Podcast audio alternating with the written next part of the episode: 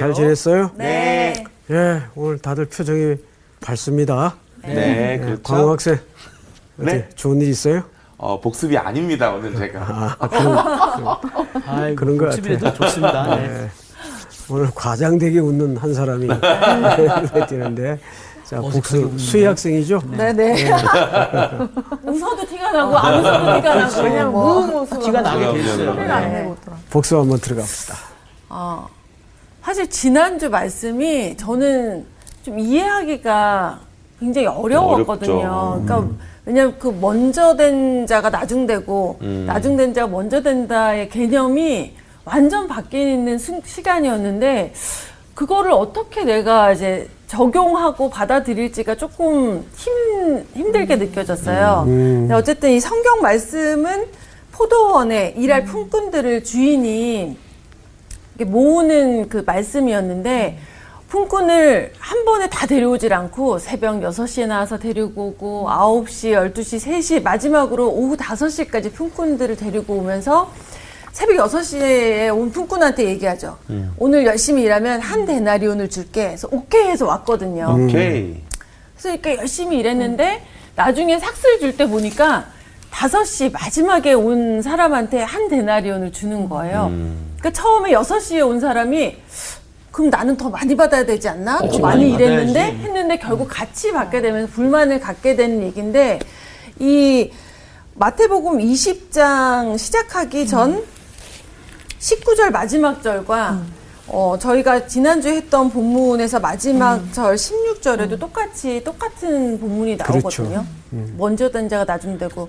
그래서 이거를 이제 선생님께서 풀어주실 때는 예수님이 인간의 몸으로 음.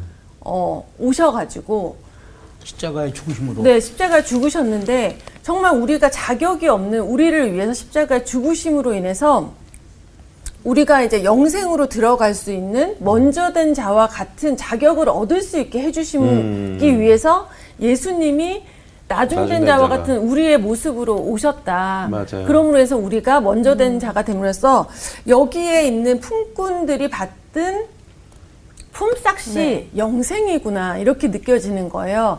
영생을 받았는데 먼저 믿은 사람들이 어 감사함을 모르고 그 은혜를 못 느끼고 있으니까 나중에 온 사람들 믿는 사람들 보면서 지적하고 정죄하고 이런 일들이 저는 이렇게 생각이 나더라고요. 그러면서 그 탕자 이야기에서 탕자 형 다 누리고 있고 은혜를 받고 있는데 음, 돌아왔을 때 내 동생이지만 인정하지 못하는 그 모습이 이 품꾼들의 모습과 같구나. 해서 결국은 우리가 자격 없는데 먼저 된 자와 같이 만들어 주신 그 은혜를 잊고 사는 것에 대한 생각으로 저는 이제 받아들였고요.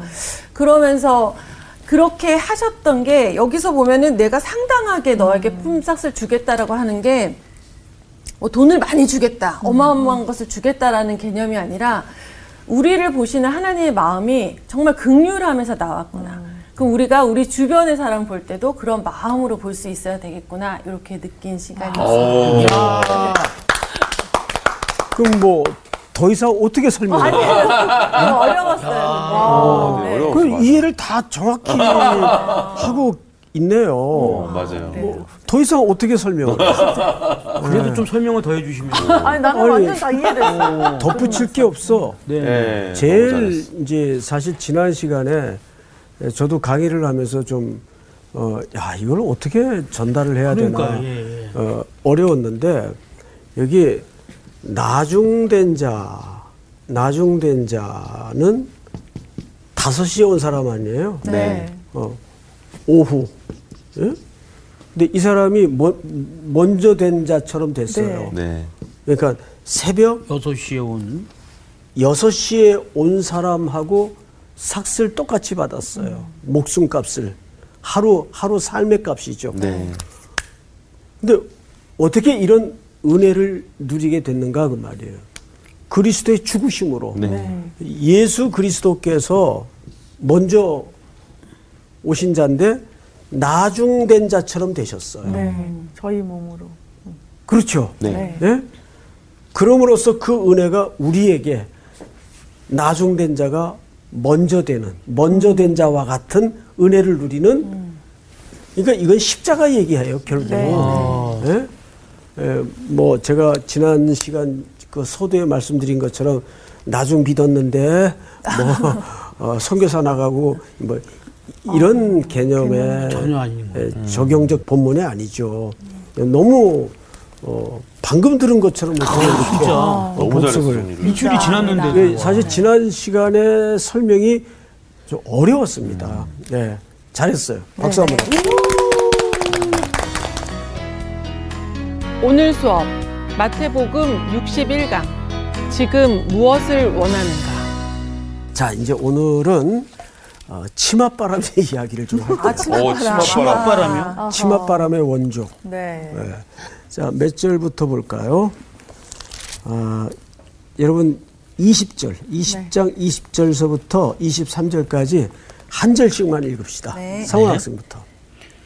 그때 세베대의 아들의 어머니가 그 아들들을 데리고 예수께 와서 절하며 무엇을 구하니 예수께서 이르시되 무엇을 원하느냐 이르되 나의 이 두 아들을 주의 나라에서 하나는 주의 우편에 하나는 주의 좌편에 앉게 명하소서 예수께서 대답하여 이르시되 너희는 너희가 구하는 것을 알지 못하는도다. 내가 마시려는 잔을 너희가 마실 수 있느냐?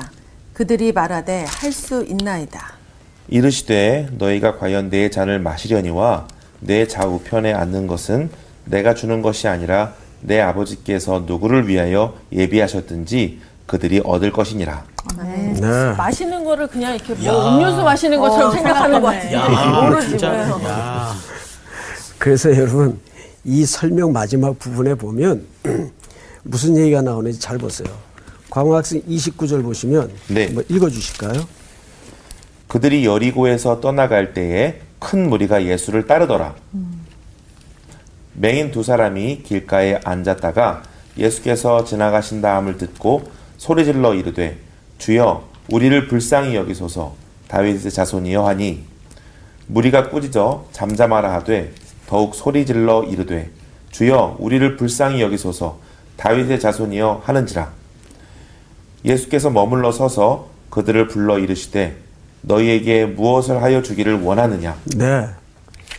자, 갑자기 맹인 얘기가 나오죠. 네.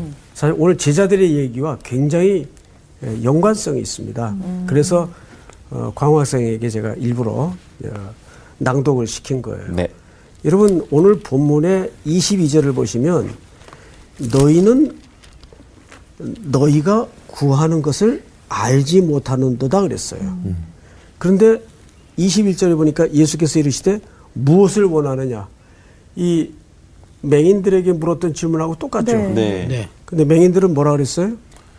보기를 보기를 보기를 원하나이다. 자, 눈뜨기를 원하나이다. 네. 그러면 지금 이 맹인의 이야기를 통해서 누구를 빗대고 있는 겁니까? 아, 제자들. 제자들. 네. 그렇죠.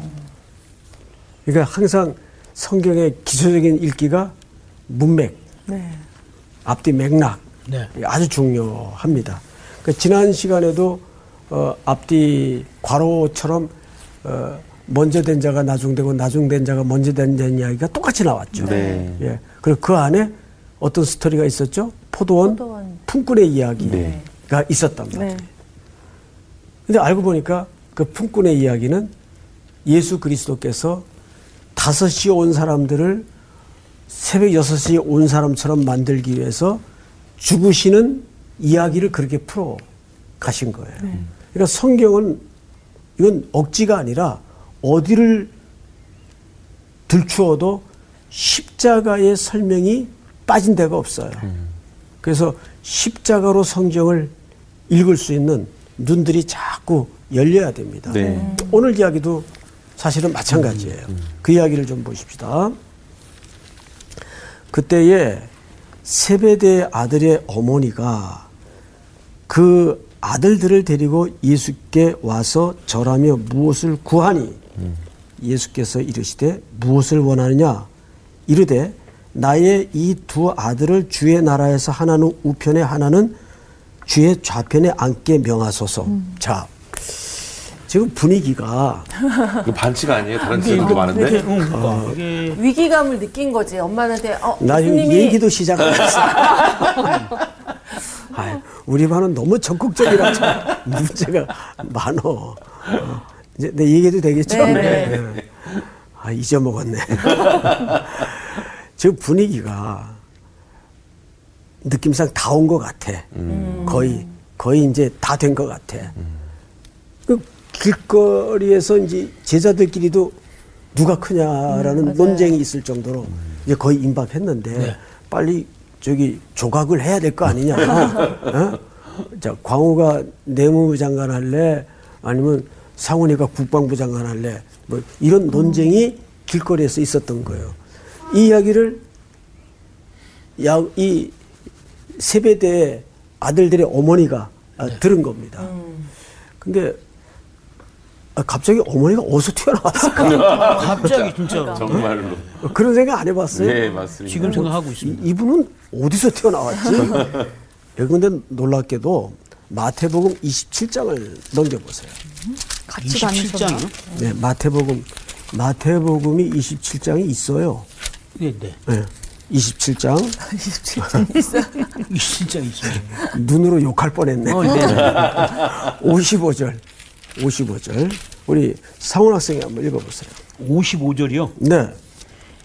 예수를 섬기며 갈릴레에서부터 따라온 많은 여자가 거기 있어 멀리서 바라보고 있으니 그 중에는 막달라 마리아와 또 야고보와 요셉의 어머니 마리아와 또 세베대의 아들들의 어머니도 있더라. 그래서 같이. 다니셨구나. 그렇죠. 그게 무슨 얘기냐 하면 이 세배대 아들들의 어머니도 제자들의 행렬에. 포함되어 있었어요. 오, 예. 그러니까 그 맥락을 지금 분위기상 알겠어요? 모르겠어요? 알죠. 알죠. 야, 이러다가 우리 아들들 이거 뒤처지는 거 아니야? 예? 근데 왜 어머니일까요? 또 하필 두 번째는. 어머니는 여자죠. 네. 이것도 여러분들이 그 유대인들의 관습을 좀 이해를 해야 돼요. 아, 그래요? 여자는 유대 사회에서 약자죠. 네. 네, 네. 그뭐 오늘도 마찬가지예요, 그거는.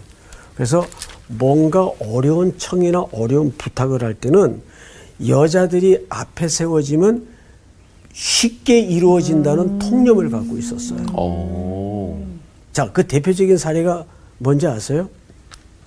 구약으로 넘어가면 시간 관계상 찾지는 않겠는데 지금 다윗이 늙어 누워 있어요. 병이 들어서. 그건 당장 나라에 뭐가 문제가 될까요? 다음 대권을 누가 잡느냐. 네. 다윗은 어, 대표적인 아들이 솔로몬인데 솔로몬은 장자가 아니에요. 네.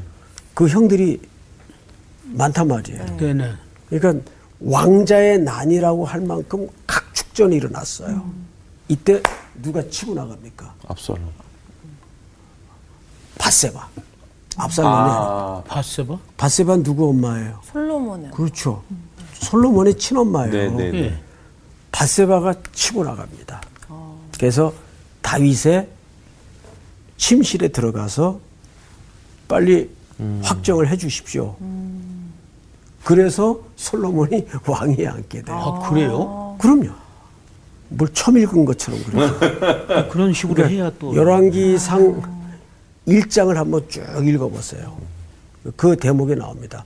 그러니까 그런 엄중한 일도 여인이 나서서 청을 해요. 그러니까 이게 히브리인들의 하나의 풍습이에요. 관례예요. 그러니까 여기서 어, 어머니가 야 이러다 우리 아들들 이 뒤처지겠다 해서 예수님에게 나간 거예요. 이미 제자들의 행렬에는 있었어요. 네. 그러니까 네. 맥락과 분위기를 다 아는 거죠. 그 청을 합니다. 그러니까 예수님이 이렇게 물어요. 21절. 예수께서 이르시되 무엇을 원하느냐 이르되 나의 이 두 아들을 주의 나라에서 하나는 주의 우편에 하나는 주의 좌편에 앉게 명하소서. 빨리 이 자리를 좀 어, 확정을 해 주십시오. 이렇게 된 거예요. 엄마의 마음이다. 참 씁쓸하죠. 그러니까 지금까지 따라 다녀 놓고도 주님 가시는 길의 의도와 목적에 대해서 알고 있다는 얘기에? 그런 거죠. 예. 예, 보고도 모르는 사람을 뭐라 그러죠? 맹인. 음, 그 맹인. 맹인 이라고 그래요. 음. 그래서 마지막 부분에 맹인의 스토리가 그래서 네. 붙어 있는 거예요. 지금 이 제자들은 자기들이 가는 길이 뭔지도 모르고 따라가요. 이게 참 답답했겠죠. 그 제자들의 그 별명을 붙이자면 고구마들. 답답이. 가슴이 미어지게 하는. 예? 예. 어, 우리가 웃을 일이 아니죠. 아, 예? 그렇죠. 우린 얼마나 더 하겠습니까? 예, 예. 밤고구마. 호박고구마? 오른 고구마는 소화가 잘 돼. 아, 그래? 몰라요. 그만해. 방고구마 너무 웃긴다, 진짜. 방고구마를 해도 참 감사하지. 예. 그러니까, 아, 예수님과 동고동락 했는데도 이 모양이니 예, 얼마나 예수님이 답답했겠어요. 자, 그런데 조금 더 나가 보십시다. 22절. 예수께서 대답하여 이르시되 너희는 너희가 구하는 것을 안다 모른다? 모른다. 알지 못하는도다. 내가 마시려는 뭘요? 잔. 잔. 자 여러분 왜 하필 또 잔 얘기를 하실까요? 성경에는 잔 얘기가 두 가지로 사용이 됩니다. 예를 들어서 시편 23편 5절에 보면 잔이 나오죠 그 잔은 무슨 잔이에요? 내 잔이 넘치는. 넘치나이다 그래요. 그건 축복의 잔이에요. 그건 은혜의 잔이에요. 그런데 시편 75편 한번 열어보세요. 시편 75편. 우리 저기 향기 학생이 8절을 읽어주세요. 여호와의 손에 잔이 있어 술 거품이 일어나는도다. 속에 섞은 것이 가득한 그 잔을 하나님이 쏟아내시나니 실로 그 찌꺼기까지도 땅의 모든 악인이 기울여 마시리로다. 네. 여기서는 이 잔이 심판의 도구로 사용이 돼요.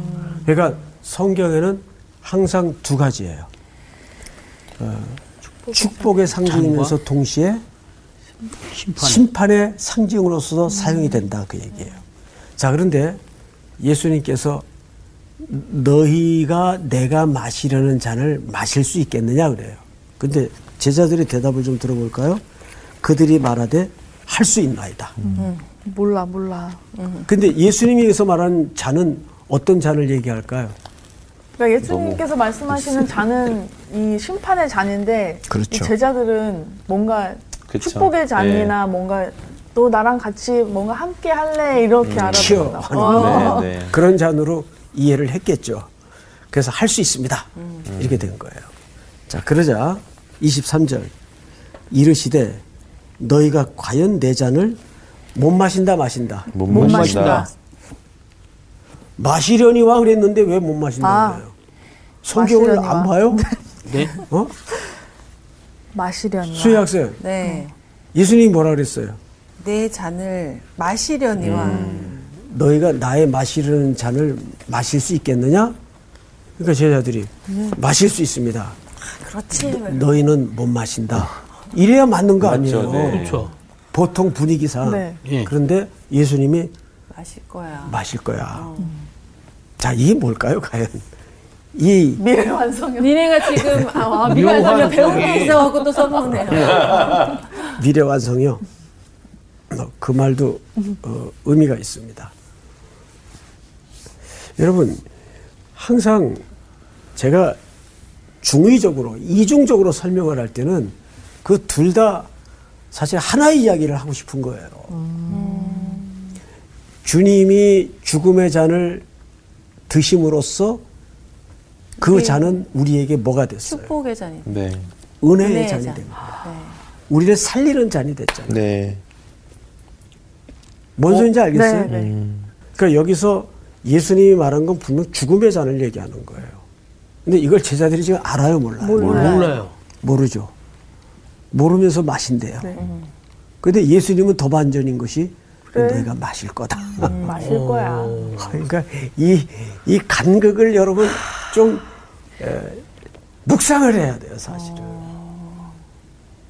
그러니까 예수님의 말과 제자들의 말이 따로 노는데 예수님은 죽음을 통해 이걸 이루어 가세요, 지금. 제자들이 얼토당토하는 맹세와 약속을 만들어 가시는 거예요. 주님이 걸어가신 그 십자가의 길을 따라가잖아요. 결국에는. 그 결국 마시는 거죠. 마시는 거죠. 그렇죠. 예. 근데 제자들이 이거 몰라요. 자기네들이 그 잔을 정말 그렇게 마시러 쫓아가는지를 몰라요. 근데 예수님은 그 잔을 어떻게 마시게 합니까? 안 마시게 합니까? 마시게 마시게. 마시게 만들어요. 근데 그 자체가 저줄까요? 은혜일까요? 은혜죠. 축복이죠. 그걸 예수님은 제자들에게 축복의 잔으로 영원한 생명과 나라를 위해서 축복의 잔으로 만드는 거예요. 자, 성경을 또 보십시다. 23절. 이르시되 너희가 과연 내 잔을 마시려니와 내 좌우편에 앉는 것은 내가 주는 것이 아니라 내 아버지께서 누구를 위하여 예비하셨든지 그들이 얻을 것이니라. 그것은 예수님이 지정하는 자리가 아니다 그 말이에요. 네. 예수님이 다시 오시면 아버지께서 이미 마련해 놓으신 자리일 뿐이다. 자, 그리고 이제 24절을 보십시다. 열 제자가 듣고 그 두 형제에게 대하여 어떻게 여겼어요? 분이 여기 분이 너무 여기구나. 웃겨 여기 이게 왜? 유치해. 지금 얘기 잘했어요. 이게 왜 웃겨요? 아니 서로 이제 자리 다툼하는데 사실 이 전에도 본인들끼리 서로 그랬잖아요. 누가 어떤 자리 갈까를 했는데 이제 엄마 도원에서 그러니까 나와가지고 아니야 이거지. 음. 하니까 어 그러니까 서로 그게 시기 질투가 그 안에서도 있었던 게 이 상황에서 드러나잖아요. 아, 그것 때문에 웃긴 거예요. 아더 깊은 뜻이 있었군요. 우리 향기 학생. 네? 저도 약간 비슷한 맥락이긴 했는데. 이거를 심리학적으로 좀 접근할 필요가 있어요. 오. 저도 별로 심리학을 그렇게 안 좋아하는데 심리학. 여기서는 예, 제가 어느 심리학자의 글을 읽다가 무릎을 쳤던 적이 있는데 어떤 사안에 대해서 분노를 한다는 건 본인도 자기의- 그런 마음이 있었다는 거예요. 그렇죠. 어. 자기의 속마음을 들킨 반증이라는 거죠. 그렇죠, 그렇죠. 그러니까 제자들이 지금 엄마 카드를 써서 엄마 찬스를 써서 예. 치고 나오는 이 두 사람에 대한 분노는 무슨 심리일까? 자기들도 들켰다는 거예요. 같은 심리를 가지고 그렇죠. 같은. 똑같은 마음을 갖고 있었다는 거예요. 안 갖고 있었으면 사실 화도 그치? 안날 수도 어. 있고. 그치 그치. 그렇죠. 화도 안 나지. 그래, 왜 저래? 아, 그냥 어. 그냥 멀뚱말 어. 멀뚱하지. 네. 그건 뭐 화낼 필요도 없죠. 네. 그러니까 대개 보면 이런 분노들 속에 자기 모습이 이렇게 들통이 나는 거예요. 성경을 또 볼까요?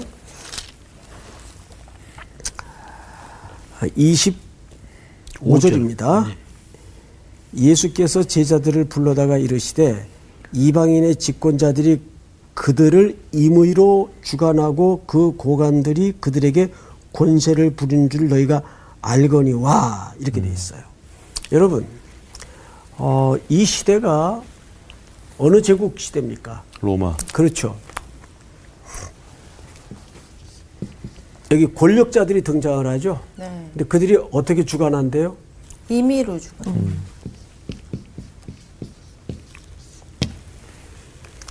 수희 학생, 네. 임의로라는 말을 어떻게 받아들이세요? 뭔가 공통되게 나온 의견으로 가는 게 아니고 그들만의 기준이나 그들만의 그 생각으로 끌어가는 거죠. 잘 설명했어요. 객관적이지 않고 주관적으로 그냥 그 지멋대로지. 독선적이고 임의로라는 말이 그런 개념이에요. 그렇다면 그게 왜 그런 생각이 가능해질까요? 힘이 있으니까. 그렇죠. 네. 로마 제국의 정의가 뭐예요? 힘. 힘. 힘이에요. 그 시대는 이런 거예요. 제가 광화학생을 한 대 쥐어박았어요. 예? 그러면 가만히 있으면 그건 정의가 아니에요. 두 대를 돌려줘야 그게 정의예요. 이게 그 시대의 가치관입니다. 네. 어, 지금 우리가 생각하는 거 전혀 다르죠? 그러니까 힘이 정의예요. 그러니까 전부 돈을 벌려고 그러고 권력을 가지려고 하는 거예요. 그, 여러분, 내 손에 붙들려서 마음대로 될 때 이 재미가 또 커요. 예. 예? 이 사회에서 그래요. 직급이 올라가서. 그래서 그 회장님들이나 사장님들이 그렇게 새벽같이 출근해요. 어? 잠이 안 와. 아, 힘이 있으니까. 힘이 있으니까. 그 행세한다는 게 얼마나 그 매력적인 건지 아세요, 여러분? 근데 그 이제 사람 죽이는 거죠. 음, 맞아. 그러니까 여기 이 말은 그 시대의 정신을 얘기하는 거예요. 그 시대의 가치관을 얘기하는 거예요. 근데 이러한 정신이 지금 누구 속에서 발견이 됐다는 거예요. 제자들 속에. 그렇죠. 왜? 예수님이 예루살렘으로 지금 뚜벅뚜벅 걸어가시고 있는 길의 의미를 모르기 때문에. 눈 감은 맹인들처럼 모르니까. 보고도 못 보고 있으니까. 예수님이 그걸 지금 이렇게 뼈를 때리듯이 지적을 하고 싶은 거예요. 그래서 25절을 다시 보시면 예수께서 제자들을 불러다가 이르시되 이방인의 집권자들이 그럼 이방인의 집권자가 누구 누굽니까? 로마. 로마. 제국을 얘기하는 거 아니에요. 네. 그리고 이 시대는 히브리인들이 이미 속국이 돼 있었고 기억나시죠? 네. 네. 자, 그들을 임의로 주관하고 여기 임의로 주관한다는 말은 수학생이 얘기한 것처럼 힘으로 주관한다는 말이에요. 네. 그렇잖아요, 그 당시. 네. 그렇죠. 세상의 질서가 아, 예. 로마의 통치 밑에 신음하던 때 아닙니까? 또그 고관들이 그들에게 권세를 부리는 줄을 너희가 알거니와. 그러니까 그 시대는 이 힘이 시대의 가치고 정의고 선이었어. 힘이 선이에요. 그래서 바리새인들도 이 영향을 잘못 받아서 부자가 선이에요. 네. 가난한 자는 하나님께 은혜를 못 받은 사람이에요.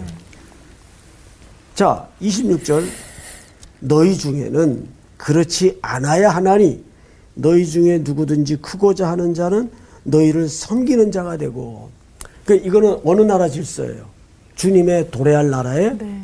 질서란 말이에요. 완전 반대. 네. 완전 반대죠. 음. 근데 이 얘기를 어디서부터 지금 쭉 일관되게 해오시는 거예요? 예수님이 산상수훈부터 아, 맞다. 하늘나라의 새 윤리를 설명하셨잖아요. 예? 산에 올라앉으사 무리들에게 팔복이라는 그 유명한 말씀을 시작하셨잖아요. 그 전부 이 얘기 아니에요. 윗사람이 섬기는 자가 돼야 되고 섬기는 자가 큰 자고 그리고 완전히 시대의 가치를 전복시키는 새로운 윤리, 새로운 질서 그 얘기를 하는 겁니다. 또 볼까요? 27절을 우리 향기 학생이 한번 읽어보세요.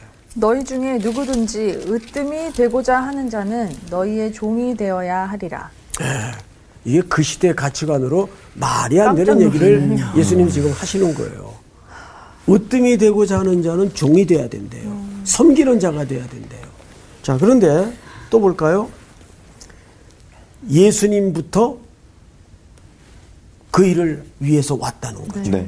우리 28절은 다 같이 한번 읽어 볼까요? 시작.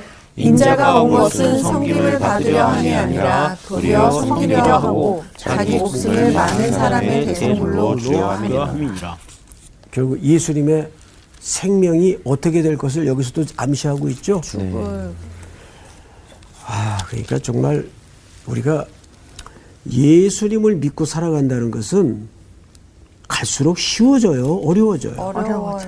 갈수록 어려워져요. 여러분 이스라엘 지도를 한번 놓고 보십시다. 아, 이렇게 이제 지중해가 있고 어, 여기 이제 이- 이쪽 블레셋이 있고 그러면 위에는 뭐가 있어요? 위에는 바벨론, 아수르 이런 어, 초강대 제국들이 늘 웅크리고 있었어요.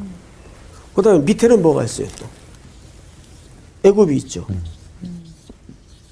그러면 지정학적으로 이 어, 강원도 크기밖에 안 되는 이 팔레스타인 땅은 열강 사이에 틈바구니 끼어가지고 이 사람들이 여기 침공할 때는 일로 어. 통과를 해야 돼요. 이 사람들이 또 여기 침공할 때는 일로 통과해야 돼요. 그러니까 운명적으로 팔레스타인 땅은 열강의 각축장이 되었어요. 그냥 전쟁의 소모품 내지는 전쟁의 통행로 구실밖에 안 되는 거예요. 그러니까 항상 이 팔레스타인 땅은 무엇 사이에 끼어 있을까요? 이 가운데에서도 열강을 의지하느냐 하나님을 의지하느냐를 선택해야 하는 현실 앞에 늘 내몰리는 거예요. 그러니까 여기에서 또 나라 그나마 나라가 갈라졌어요. 유다, 이스라엘. 북이스라엘. 북이스라엘은 망했죠. 네. 아수르에게 망해요. 왜 망했는지 아세요? 신명기 율법을 지키지 않음으로써, 그러니까 하나님을 현실적으로 네. 의지하지 않음으로써 망합니다. 그러니까 유다는 또 애굽을 의지해요. 결국은 망해요. 바벨론에 소멸되고 말죠. 그러면 이 이스라엘은 남 유다든 북 이스라엘이든 항상 긴 역사 속에서 열강을 의지할래 하나님을 의지할래 네. 이 선택 앞에 늘 내몰리는 거예요. 그러니까 우리가 그리스도의 제자로 성도로 이 땅에 살아간다는 것은 매일매일 이 기로에 서서 선택을 요구받고 있어요. 그러니까 신앙생활이라는 건 그런 면에서 갈수록 어려워지는 게 네. 당연한 거고 어려워지는 게 이상한 게 아니에요. 네. 그러니까 이 제자들이 그 가는 길에 대해서조차 의미를 모르니까 그 다음에 이런 얘기가 등장을 하죠. 예수님은 대성물로 주려 함이니라로 끝이 나는데 그들이 여리고에서 떠나 갈 때에 큰 무리가 예수를 따르더라. 맹인 두 사람이 길가에 앉았다가 예수께서 지나가신 다음을 듣고 소리질러 이르되 주여 우리를 불쌍히 여기소서. 다윗의 자손이여. 하니 무리가 꾸짖어 잠잠하라 하되 더욱 소리질러 이르되 주여 우리를 불쌍히 여기소서. 다윗의 자손이여 하는지라. 예수께서 머물러 서서 그들을 불러 이르시되 너희에게 무엇을 하여 주기를 원하느냐 자 만약에 이 맹인에게 무엇을 하여 주기를 원하느냐 그랬을 때 네. 평생 굶지 않도록 먹을 걸 주십시오. 몸을 집을 주십시오. 이 땅에 현세적인 것을 구했다면 이야기는 의미가 없어지는 거죠.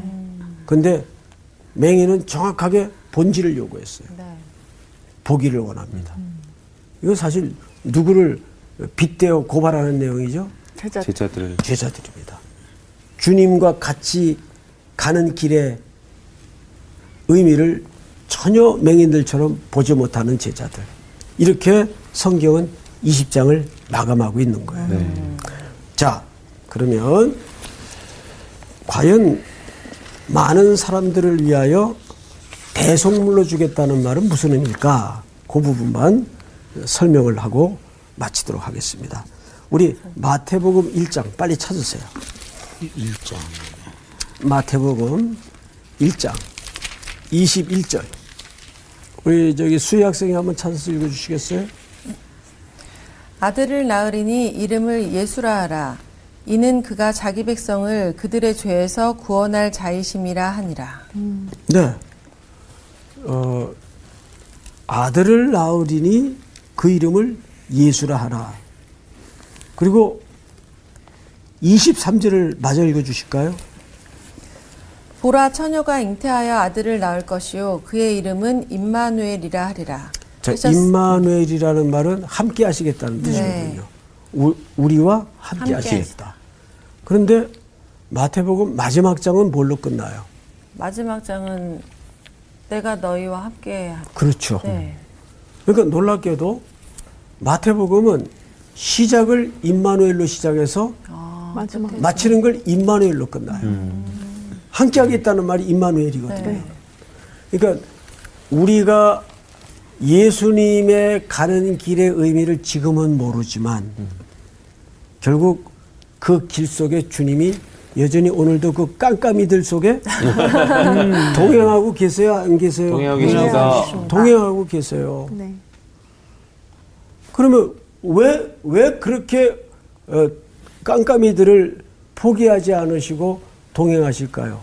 극률함. 물론 그것이 가장 중요한 기초이긴 하지만 새로운 나라를 이루시기 위해서입니다. 네. 새로운 공동체, 새로운 나라. 마태복음은 전부 그 얘기예요. 그러니까 마태가 바라본 세 가지 관점은 뭐냐면 임마누엘의 하나님. 왜 우리와 함께 하시는가?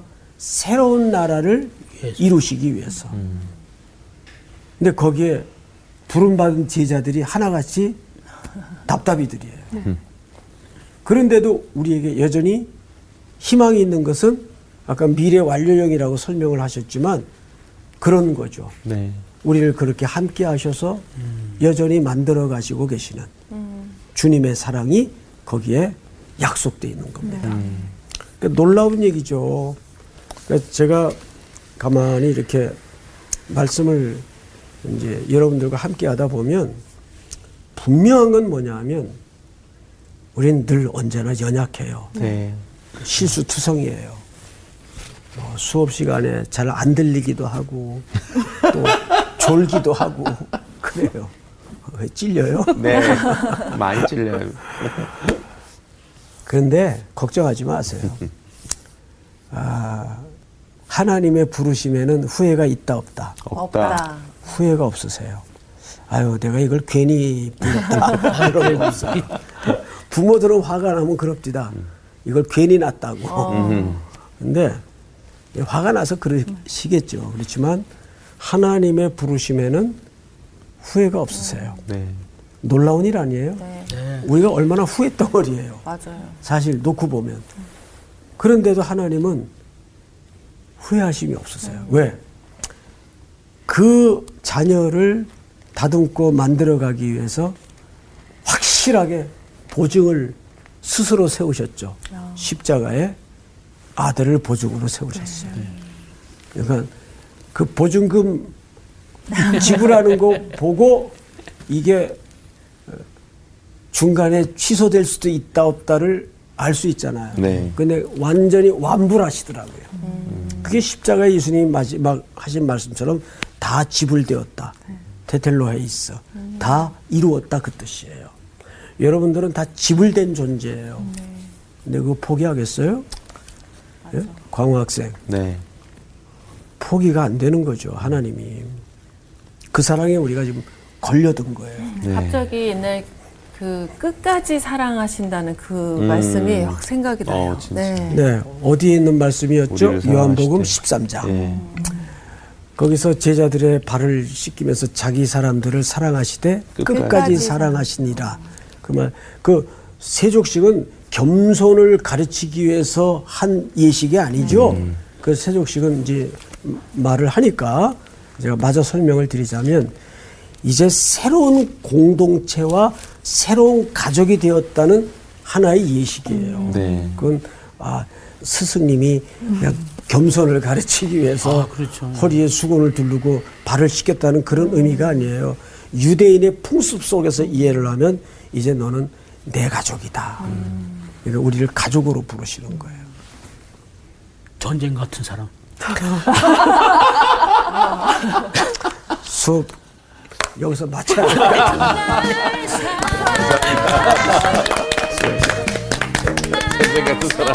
맞아, 맞아. 아 근데 세벨의 아들의 엄마는 이 갑자기 아들 데리고 갔다가 나는 죽을 것이다 뭐 어째 이런 얘기 듣고 아들 데리고 다시 안 갔네. 어, 야얘 들어보니까 안 되겠다 뭐 이럴 수도 어, 있잖아. 그렇지, 그렇지. 그래도 끝까지 따랐어요. 그러니까. 그렇지. 그러니까 그것. 또한 은혜예요. 어. 그죠? 뭔가 얘기를 듣고 아 아니다 싶으면 뒤돌아갔을 법한 제자들인데 맞아. 계속 답답은 하지만 그냥 계속 따라가잖아요. 네, 아유, 너무 은혜가 됩니다, 저는. 네. 네, 우리를 벌써 지불하셨다라는 게. 네, 지불된 그 값을 생각하면서 한 주간 또 네. 귀하게 네. 하루하루 살아가도록 하죠. 좋습니다. 네. 파이팅!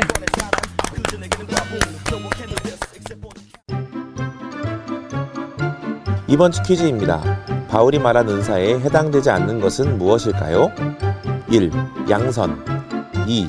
믿음 3. 능력 행함 정답을 아시는 분은 CBS 성서학당 홈페이지에 정답을 올려주세요.